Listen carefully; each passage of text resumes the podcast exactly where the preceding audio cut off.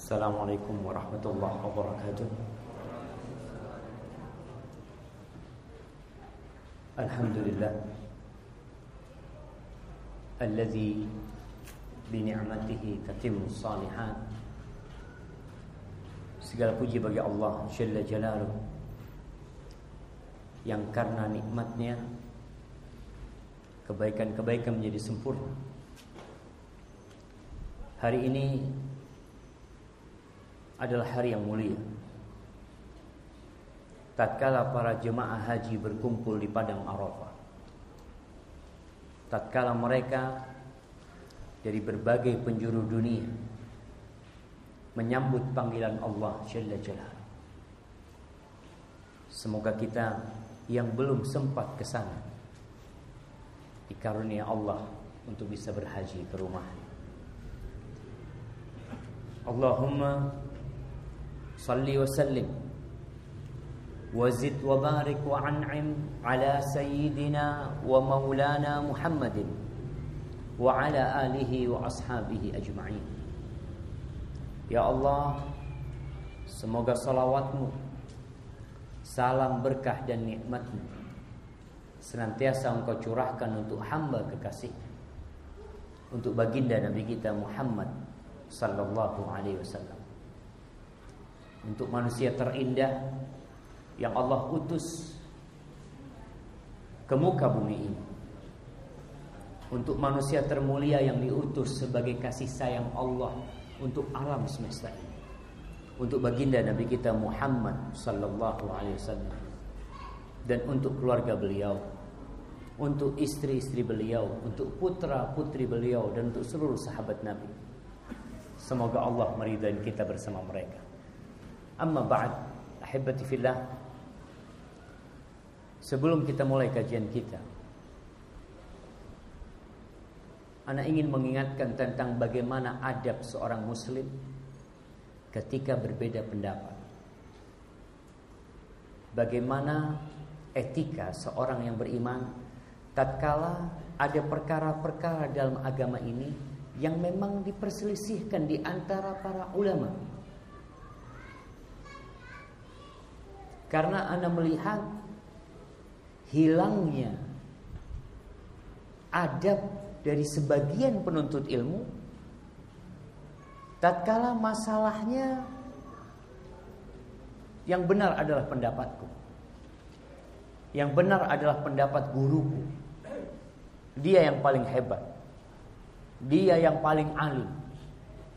Sehingga semua yang berselisih dengan pendapatnya itu dianggap adalah orang-orang yang tidak mau mengikuti kebenaran.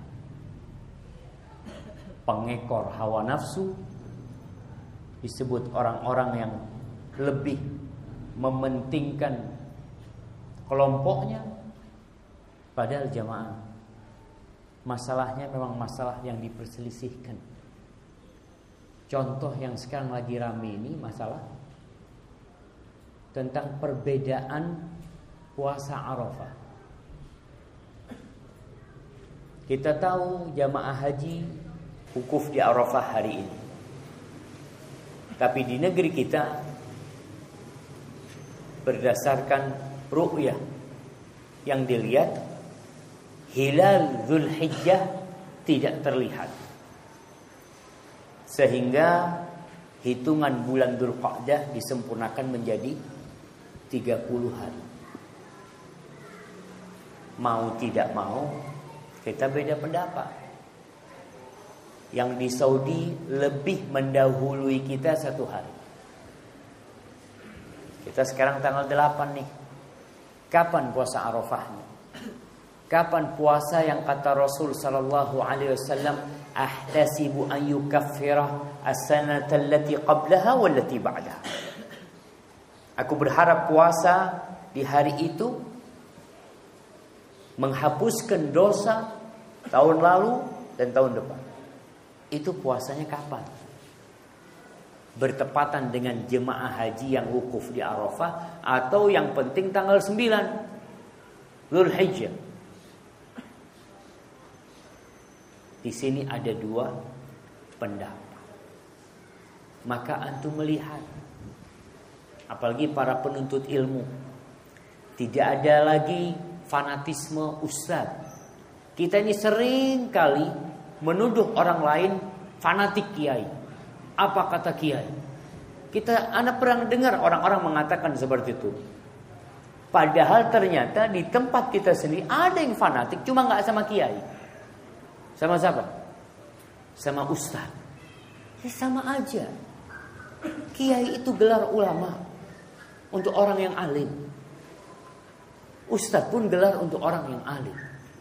Jadi seorang muslim tidak boleh fanatik kepada ustadz, kepada kelompok. Dia hanya boleh fanatik kepada seorang yang namanya Nabi Muhammad SAW. Sisanya apabila itu pendapat, pendapat kalau itu hanya pendapat, perkataan, madhab seseorang, Al Imam Malik sudah memberikan kepada kita arahan kullun yu'khadhu min qawlihi wa yuraddu illa sahibu hadzal qabr. Semua itu pendapatnya bisa diterima dan bisa ditolak, semuanya. Kecuali sahibu hadzal qabr. Kecuali Rasulullah sallallahu alaihi wasallam. Yang mana ucapan beliau harus kita terima sami'na wa dan kita amalkan. Maka bagi teman-teman yang puasa Arafah hari ini, kemudian besok mereka lebaran, ya monggo.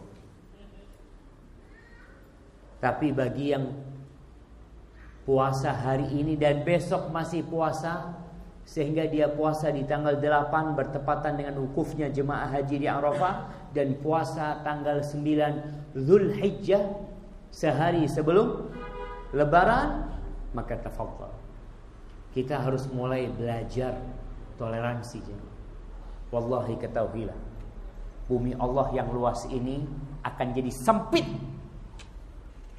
Jember ini akan jadi sempit buat kita. Indonesia akan jadi sempit buat kita Kalau kita hidup tanpa samaha Tanpa saling menghargai Tanpa saling menjunjukkan Selama masalahnya memang ada ruang untuk beda pendapat tapi umpamanya masalahnya ini LGBT. Kita toleransi? Ustaz? Mereka kan juga manusia. Mereka punya hak untuk hidup di negeri kita. Iya, betul. Mereka punya hak. Kita harus toleransi sama kaum LGBT dengan mempersiapkan rumah sakit untuk mengobati mereka. Kenapa ada manusia-manusia itu yang dipenjara?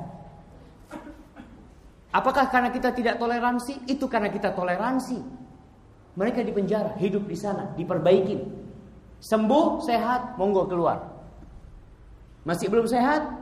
Ya masuk lagi, diobatin lagi. Jadi LGBT nggak bisa kita katakan toleransi enggak. Mereka orang-orang yang sakit, yang perlu diobati, bukan dibiarkan. Bentuk toleransi kita adalah dengan menerima mereka dan mengobati mereka, sehingga mereka kembali karena Allah menciptakan lelaki dan wanita saja. Nggak ada jenis yang ketiga. Baik, barakallahu fikum. Pada sore hari ini anak ingin mengulas sedikit tentang keutamaan berhaji.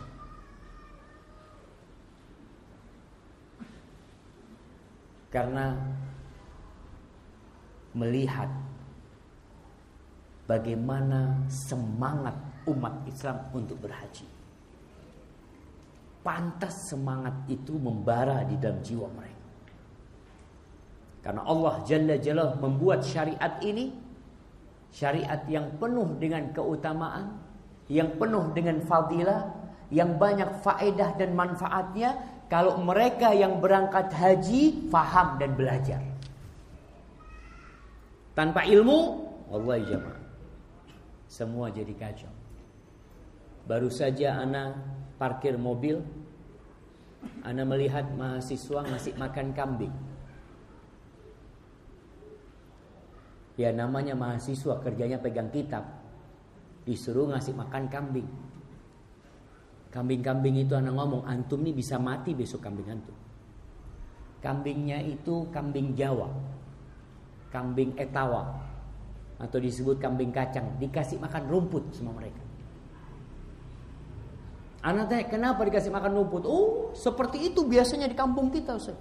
Kasih makan rumput. Mau itu setiap mau, Ustaz. Dia makan dikit terus mikir kambingnya itu apa ini lihat. Anak ngomong kambing ini makannya daun-daunan. Dia makan rumput, iya, sekedar. Tapi makanan asli dia daun-daunan. Anak ngomong antum datang berangkat ke sini kambingnya gemuk dipotong kurus kalau kasih rumput. Alhamdulillah mereka ngambil daun-daunan di pinggir jalan sana. Kenapa? Karena ada yang ngasih tahu.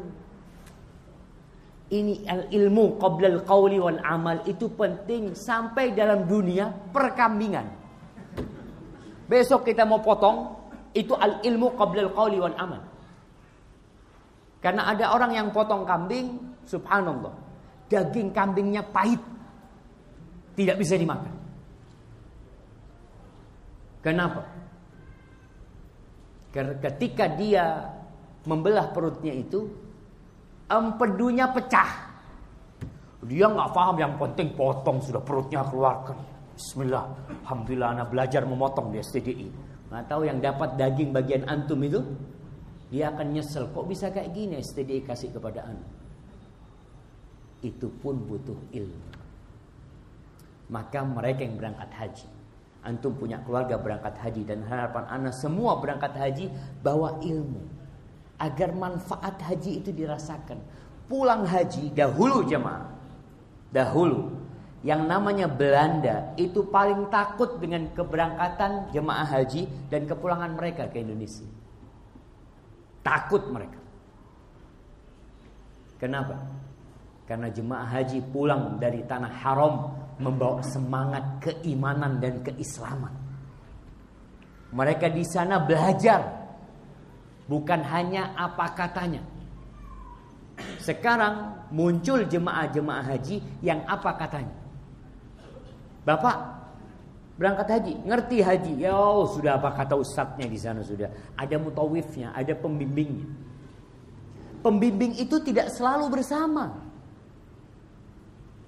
Makanya kadang kala anak sampaikan banyak jemaah haji itu, jemaah umroh apalagi yang ketika tawaf dia mengatakan amin, amin. Karena si pembimbing sedang berdoa.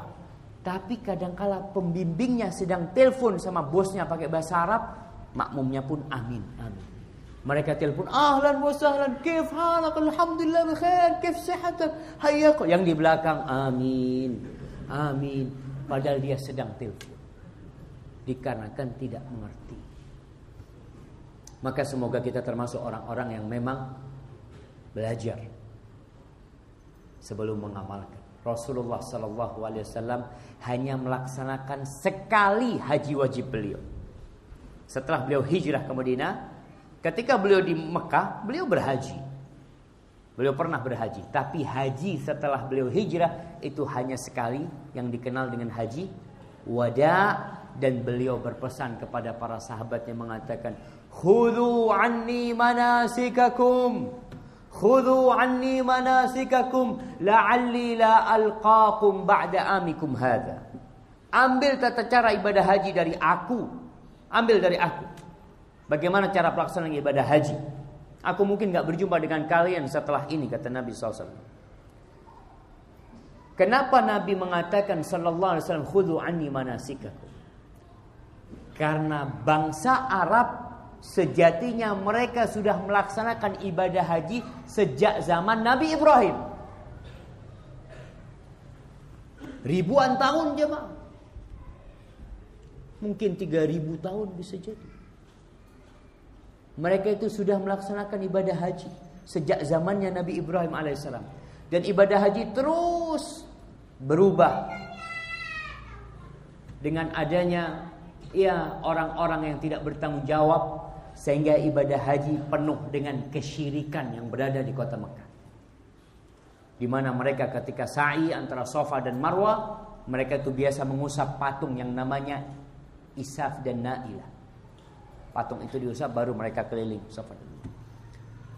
Di masa datangnya Islam, para sahabat itu enggan untuk melaksanakan sa'i. Karena mereka tahu ini ritual kesyirikan ini buat mereka. setelah faham tentang tauhid. Lalu Allah turunkan firman-Nya, "Inna safa wal marwata min sya'airillah." Faman hajjal baita aw i'tamara fala junaha alaihi an yattawafa bihi. Karena mereka udah belajar tauhid, ini gimana? Ini tempat kesyirikan. Akhirnya jelaskan nggak apa-apa ya nggak boleh itu mengusap patung itu. Sedangkan sa'i antara sofa dan marwah ada termasuk syiar-syiar Allah yang harus dilaksanakan.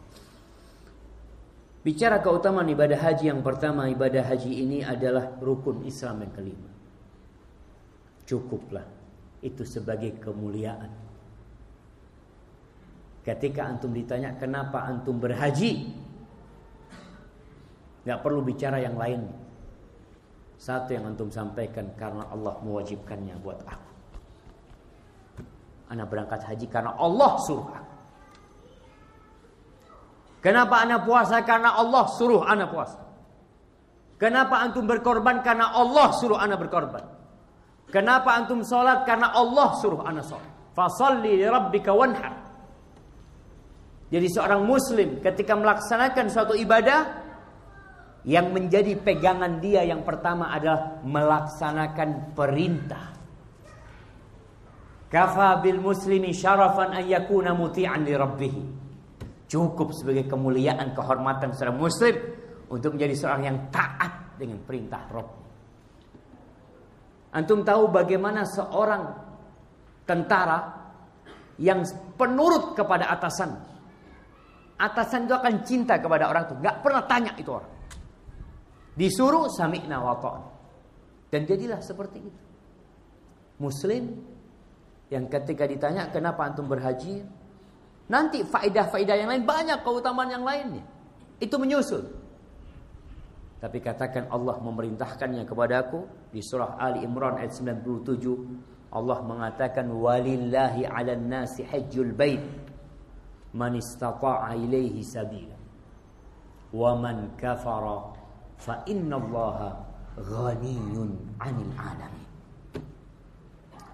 Sesungguhnya bagi Allah kewajiban berhaji atas umat manusia Berhaji buat Allah. Bagi yang mampu berangkat haji. Antum nih mumpung masih muda, antum mampu nggak yang muda-muda? Mampu. Secara fisik anak mampu. Ilmu jangan ditanya. Antum jauh lebih mampu daripada orang-orang awam yang tidak pernah belajar ilmu. Secara fisik antum mampu, secara ilmu mampu, tinggal masalah fulus ekonomi. Sekarang antum kalau umpamanya ada dua pilihan, punya duit 35 juta. Ada pilihan menikah atau berhaji.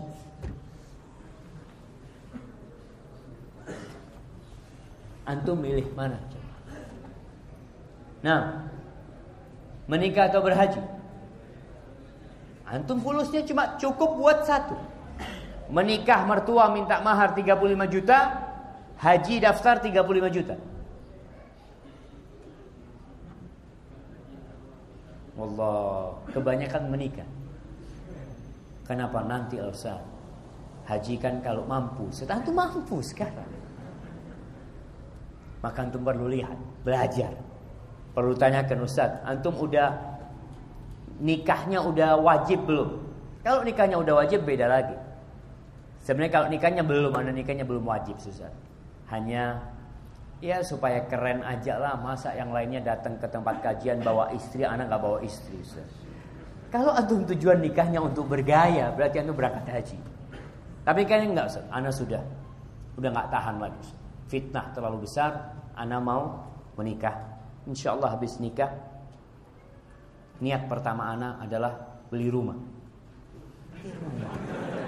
sudah dunia niat pertama beli rumah, beli motor, beli mobil. Ingat, Punya rumah nggak wajib. Punya mobil nggak wajib. Punya motor nggak wajib. Punya HP nggak wajib. Sebagian orang gonta-ganti HP-nya.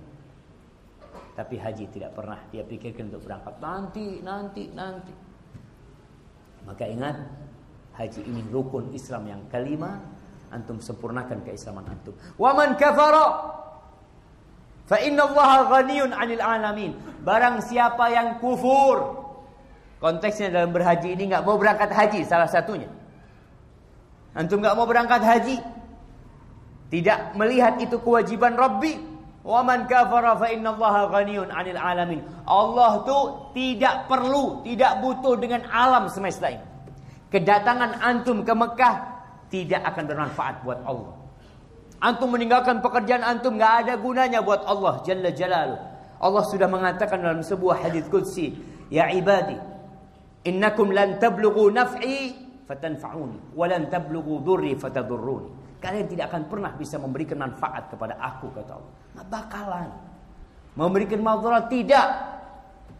Maka yang berangkat haji adalah untuk dirinya sendiri. In ahsantum ahsantum li anfusikum. Maka yang punya keluarga, orang tua, dilihat sudah mampu, antum bujuk orang tuanya. Ayah, ayah berangkat haji ayah. Oh ayah belum ada duitnya, ayah masya Allah punya sawah banyak, punya rumah beberapa unit. Memang tidak pegang uang cash. Banyak orang nggak pegang uang cash karena duitnya dijadikan aset sama dia. Kalau ditanya, antum mampu? Nggak mampu, anak nggak punya uang, Ustaz. Anda cuma punya uang 10 juta. Iya rumah ada 7. Oh belum mampu gitu jemaah. Karena duitnya cuma 10 juta. Daftar 30 juta Ustaz. Anda cuma 10 juta. Ya itu rumah yang banyak dijual. Oh itu aset Ustaz. Untuk masa depan anak-anak nantinya. Satu buat fulan, satu buat fulan. Ketika antum punya orang tua kayak itu antum bilang, ayah yang buat anak jual ayah. Buat ayah berangkat haji. Anak gak usah dipikirkan. Wallahi jamaah. Banyak orang tua itu memikirkan anak. Dia beli tanah sana, beli tanah sini, buka usaha sana, usaha sini. Terkadang bukan buat dirinya sendiri. Tapi untuk masa depan anak-anaknya. Antum yang harus ngomong sama orang tua. Ayah yang punya anak jual ayah. Jual. Ayah berangkat haji. Nanti faedah-faedah haji ini banyak sekali. Baik, yang kedua, ibadah haji adalah termasuk amal yang mendekatkan diri kepada Allah yang paling afdal.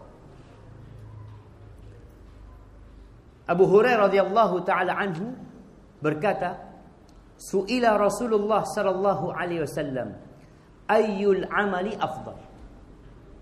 Rasulullah sallallahu alaihi wasallam ditanya, amalan apa yang paling mulia? Qala imanun billahi wa rasulih. Yang pertama adalah beriman kepada Allah dan Rasul.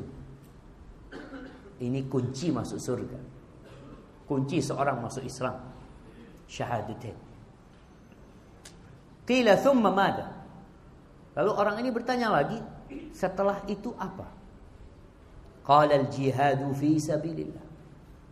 Berjuang, berjihad di jalan Allah. Qila thumma mada? Ditanyakan lagi, kemudian apa?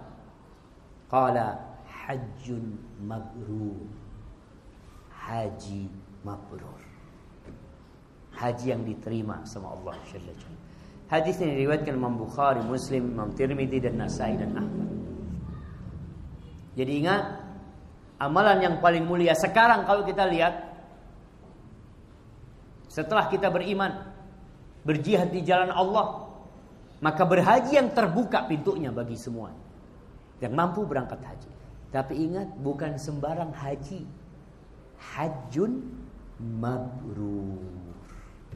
Sehingga seorang muslim itu perlu tahu haji yang mabrur itu kayak apa. Agar dia pulang tidak mengeluarkan duit yang banyak. Tidak mengorbankan waktu dan keluarganya, usahanya dia tinggal pulang. Hajinya tidak diterima. Karena ternyata niat berangkat haji dia hanya untuk pujian manusia hanya untuk berganti status. Di mana statusnya diganti jemaah? Di namanya. Dulu nggak ada haji.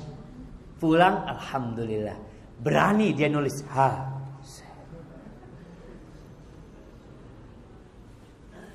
Ya. Apakah semua orang yang menulis haji itu ria? Enggak juga. Enggak.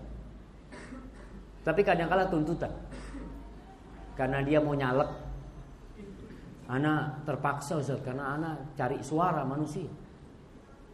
Hati-hati jam. Maka tolong haji memang haji yang mabrur yang akan mendapatkan keutamaan dari Allah Jalla Jalla. Yang ketiga, haji ini menandingi ibadah jihad fi sabilillah. Apalagi pelaksanaan ibadah haji ini jamaah di 10 hari termulia. Yang kita tahu Rasul sallallahu alaihi wasallam berbicara tentang 10 awal Dzulhijjah ini, "Ma min ayyamin al-amalu salihu fiha ahabbu ila Allah min hadhil ayyam." Tidak ada amal soleh tidak ada hari yang beramal soleh di dalamnya lebih utama, lebih dicintai Allah daripada beramal di 10 hari ini. Para sahabat bertanya, "Walal jihadu fi sabilillah?" Jihad di jalan Allah pun tidak sebanding dengan beramal soleh di 10 hari ini. Walal jihadu fi sabilillah. Jihad di jalan Allah pun tidak bisa menandingi beramal soleh di 10 hari. Illa rajulun. Kecuali kondisi satu orang yang keluar dari rumahnya dengan harta, dia naik kudanya, kudanya mati di medan perang, dianya terbunuh, hartanya tidak ada yang balik. Nih, ini yang nggak bisa ditandingi dengan beramal soleh di 10 hari. Bayangkan jemaah, haji ini setara dengan jihad fi sabilillah. Rasulullah sallallahu alaihi wasallam dari Aisyah radhiyallahu anha dia berkata, "Ya Rasulullah, naral jihad afdal al-amal." Aisyah berkata, "Wahai Rasulullah, Sallallahu Alaihi Wasallam. Kita melihat jihad ini adalah amal yang terbaik. Afala nujahid. Kemudian sebagai para wanita, tanya, apakah kita nggak ikut berjihad? Soalnya kalau yang berjihad itu hanya laki-laki, mereka yang dapat fadilahnya, kita kan nggak dapat. Gimana kalau kita ikut berjihad? Qal la. Kata Nabi SAW, la. Enggak. Enggak perlu kalian berjihad. Enggak perlu kalian ikut perang. Beliau mengatakan sallallahu alaihi wasallam, "Lakinna afdhalal jihadi hajjun mabrur." Tapi jihad yang paling mulia adalah haji yang mabrur. Hadis rawahul Bukhari. Wa fi riwayatin, "Qultu ya Rasulullah, Ala naghzu wa nujahid ma'akum. Di riwayat yang lainnya Aisyah berkata, "Wahai Rasulullah alaihi salatu wassalam, kenapa kita enggak berperang dan berjihad bersamamu?" Faqala, "Lakinna ahsanal jihadi wa ajmalaha al-hajj hajjul mabrur." Nabi alaihi salatu wassalam mengatakan tidak akan tetapi yang Jihad yang paling mulia, jihad yang paling indah, yang paling cantik adalah berhaji. Haji mabrur. Qalat Aisyah, Aisyah berkata ketika meriwayatkan hadis ini, "Fala ada'ul hajja ba'da id sami'tu hadha min Rasulillah sallallahu alaihi wasallam." Aku enggak pernah meninggalkan haji setelah mendengar sabda Rasulullah sallallahu alaihi wasallam ini. Bayangkan. Terus Aisyah berhaji. Anah membaca di Al-Bidayah wan Nihayah. Ada seorang yang berhaji sebanyak 97 kali berhaji. Umurnya 100 lebih. Dia dari Baghdad. Berangkat. Ada yang berhaji Salasina marrah masyan alal aqdam. Ada yang berhaji 30 kali berangkat haji jalan kaki dari Baghdad. Dia berangkat. Kalau antum membaca Al-Bidayah wan Nihayah khususnya peristiwa setelah tahun 300-an Hijriah itu sering kali jemaah haji dari Baghdad nggak berangkat haji. Karena banyaknya perampok, penyamun di perjalanan haji mereka. Sampai pernah 20 ribu jemaah haji dibunuh oleh perampok itu. Dan perampoknya itu dari golongan Al-Qaramitah, Syiah Qaramitah. Syiah Batini. Mereka yang jadi Ibnu Katsir menyebutkan tahun ini tidak ada satupun jemaah haji dari Irak yang berangkat. Kenapa? Li fasadi tariq wa aithil qaramitah Dia sebutkan nggak berangkat. Sampai khalifah itu kadangkala harus bayar kepada penyamun-penyamun tersebut agar jemaah haji bisa berangkat. Maka kita yang dikasih kemudahan berangkat haji, masya Allah. Dulu berangkat haji itu memerlukan bulanan, berbulan-bulan mereka berangkat haji. Sekarang jemaah haji Indonesia ada yang berhaji cuma tujuh hari, tujuh hari. Berangkat tanggal tujuh Zulhijjah pulang tanggal 14 Zulhijjah. Yang punya fulus. Anda dulu berpikir yang punya fulus itu semakin lama berhajinya. Ternyata yang punya fulus semakin cepat hajinya. Mereka yang nggak bisa nggak bisa pulang itu disebabkan menunggu tanggal pesawat pulang. Maka jemaah haji Indonesia kenapa harus dulu 42 hari? Dulu ada yang 50 hari, kemudian berkurang. Sekarang kalau nggak berapa hari? 30 hari lebih sedikit.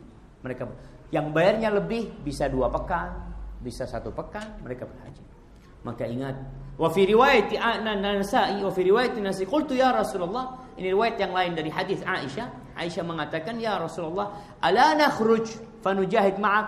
Fa inni la ara amalan fil Qur'ani afdal min al-jihad qala la walakinna أحسن jihadi wa ajmalahu hajjul baiti hajjul mabrur. Atau walakin الجهاد jihadi wa البيت hajjul baiti hajjul mabrur. Kata Nabi SAW yang paling afdol jihad yang paling mulia adalah berhaji. Karena pelaksanaan ibadah haji ini jemaah berada di 10 hari yang termulia sepanjang tahun. Kemudian yang keempat keutamaan haji ini. Tidak ada balasan yang pantas kecuali surga. Orang kadang-kala investasi berangkat bekerja ke sebuah negeri merantau. Teman-teman kita yang anda lihat kadang-kala berangkat ke Korea atau ke, ke Taiwan. Mereka bayar ada yang 40 juta, 50 juta mereka berangkat. Pulang bawa berapa? Ya paling tidak bisa bangun rumah Ustaz kata dia. Berapa tahun antum kerja? Dua tahun. Berangkat haji antum. Satu bulan. Keluar duit berapa? 40 juta ya. Pulang bawa apa? Insya Allah bawa surga. Subhanallah. Kita itu jangan pernah berpikir rugi ngeluarkan duit. Modal put butuh modal. Masuk surga itu butuh modal. Iya. Rasulullah sallallahu alaihi wasallam mengatakan, "Al-umratu ila al-umrati kaffaratun lima bainahuma wal hajjul mabrur laisa lahu jazaa'un illa al-jannah." Rawahul Bukhari Muslim. Rasulullah sallallahu alaihi wasallam mengatakan ibadah umrah dari satu umrah ke umrah yang selanjutnya. Antum umrah tahun ini, tahun depan berangkat umrah lagi. Dua tahun lagi berangkat umrah lagi. Sesuai kemampuan antum. Itu umrah yang kedua akan menjadikan penghapusan untuk dosa yang terjadi antara umrah yang pertama dengan umrah yang kedua. Di sela-sela itu. Kemudian haji yang mabrur Tiada balasan yang pantas buat dia kecuali surga. Jadi orang berangkat haji yang pertama dia taat patuh kepada Allah, balasannya udah dijamin, surga dikasihkan kepada.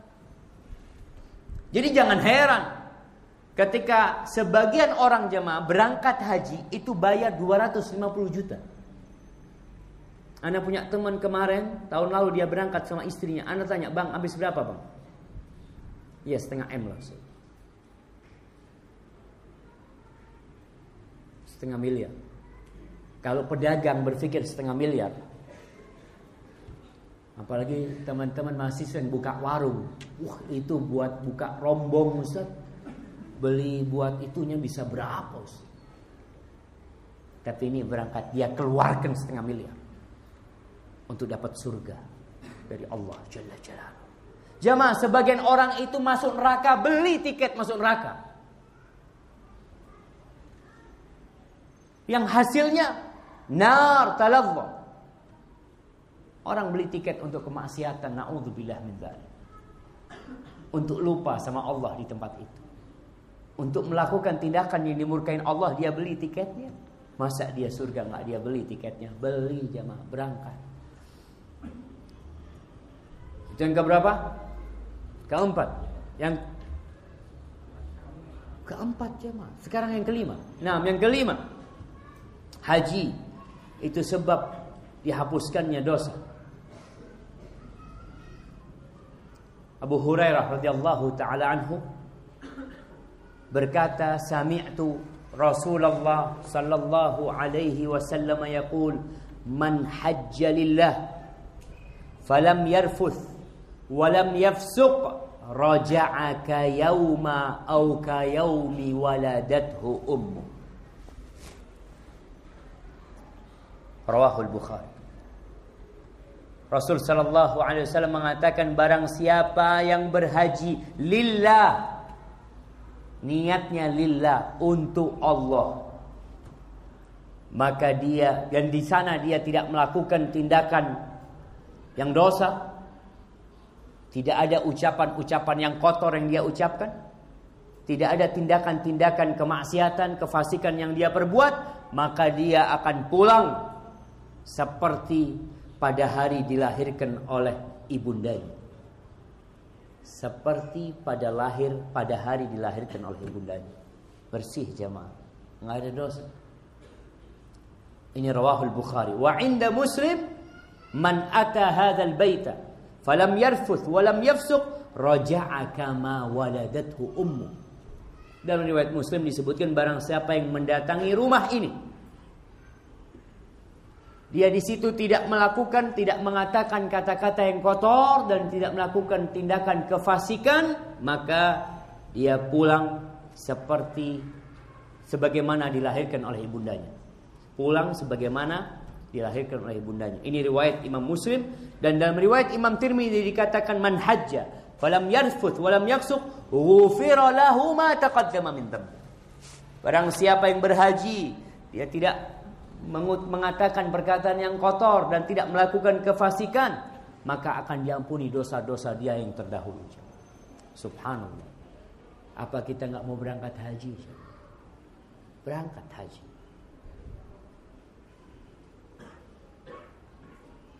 Ana masih ingat beberapa kali Ana ceritakan kepada teman-teman. Ada jemaah haji dari Bondowoso. Dia meninggal dunia rahimahullahu taala ketika dia pulang dari Mekah ke Madinah sebelum pulang ke Indonesia Anda sempat mengunjungi mereka di hotel. Lalu ada pertanyaan Afwan Anda mau tanya Ustaz Anda ini bingung kok katanya jemaah haji itu pulang dari Arafah menuju ke Mina ke Muzdalifah kemudian ke Mina? Di situ disuruh banyak-banyak istighfar Ustaz. Allah mengatakan Thumma afidu min haitsu afadhan nas wastaghfirullah. Allah perintahkan kemudian kalian bertolaklah dari padang Arafah sebagaimana orang berangkat. Di situ kalian banyak-banyak minta ampun sama Allah. Kenapa Ustaz? Padahal katanya orang yang berhaji itu seperti bayi yang baru lahir. Subhanallah. Dengan kepolosannya dia bertanya seperti itu. Itulah ibadah seorang muslim yang tidak pernah sempurna. Selesai sholat apa yang kita katakan? Astagfirullah. Enggak berhenti kita istighfar. Selesai sholat. Selesai ibadah pun istighfar itu menjadi penyempurna ibadah kita. Penghapus dosa-dosa kita dan menyempurnakan yang kurang dari ibadah kita. Padahal dia sudah diampuni dosa-dosa Kemudian yang keenam, fadilah berhaji dan berumrah. Memperbanyak haji dan umrah, memperbanyak haji dan umrah itu bisa menghapuskan kefakiran dan kekufuran. Bisa menghilangkan kefakiran. Jadi salah satu pintu rizki itu atau kunci pembuka rizki itu haji. Jadi bukan hanya buka usaha. Orang hitungan di dunia, anak kalau buka toko, Zat, anak punya toko dua, anak buka lagi, ini omsetnya besar. Anda buka cabang di sana umpamanya. Anda lihat Anda sudah pelajari insya Allah bisa menghasilkan. Itu orang berpikir sebagai kunci-kunci pembuka rizki bagi dia. Ternyata salah satu kunci pembuka rizki itu bukan hanya buka cabang. Antum berangkat haji lagi. Memperbanyak haji dan umrah. Kalau ada yang mengatakan cukup haji sekali, iya cukup haji sekali yang wajib. Yang sisanya itu sunnah. Rasulullah sallallahu alaihi wasallam bersabda dalam riwayat Ibnu Mas'ud radhiyallahu taala anhu, "Tabi'u bainal haji wal umrah."